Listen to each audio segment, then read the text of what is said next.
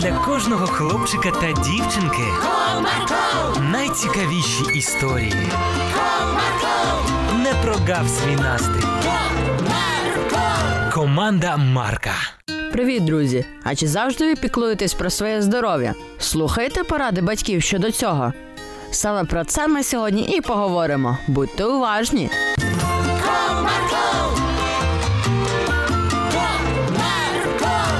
Одного зимового ранку був сильний мороз, аж 20 градусів, і Христинка вже збиралася до школи.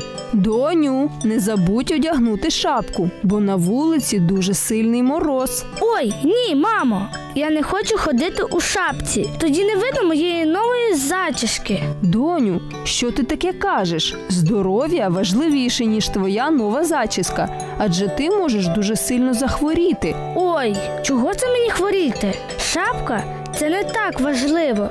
Я ж буду у зимовій куртці. Я більше повторювати не буду. Будь ласка, послухай мене. Ну добре, я одягну цю шапку, але я цього не хочу. Незадоволена сказала Христинка, одягнула шапку та вирушила до школи. Вийшовши з під'їзду, дівчинка подивилася на вікна з її квартири. Переконавшись, що мама не дивиться у вікно, Христинка зупинилась, швиденько зняла шапку та поклала її у рюкзак. Ось так значно краще. Тепер всі будуть бачити мою гарну зачіску. Сказала Христинка та продовжила йти до школи. Після уроків Христинка пішла додому. Перед під'їздом вона винула шапку з рюкзака, одягнула та як ні в чому не бувало, повернулася додому. Привіт, мамо, я дома. Доню, привіт! Яка ти молодець, що в шапці. Я дуже рада, що ти так цінуєш своє здоров'я. На наступний день ситуація повторилася. Дома дівчинка одягнула шапку, а по дорозі до школи її знімала. А коли поверталася додому, то знову одягала. Цей же день, прийшовши додому, Христинці стало погано. Мамо, мамо, в мене горло болить. Треба поміряти температуру. Іди у свою кімнату та тримай термометр. Через 10 хвилин я прийду та подивлюсь. Добре. Через 10 хвилин мама прийшла в кімнату донечки. Христинко, давай термометр, я подивлюся. Подивившись на градусник, мама побачила 38 градусів. Ого, доню, де ж ти так могла простудитися? Ти і тепленько одягалася, і шапку носила. Христинка, побачивши, як мама їй довіряє, розплакалась та промовила.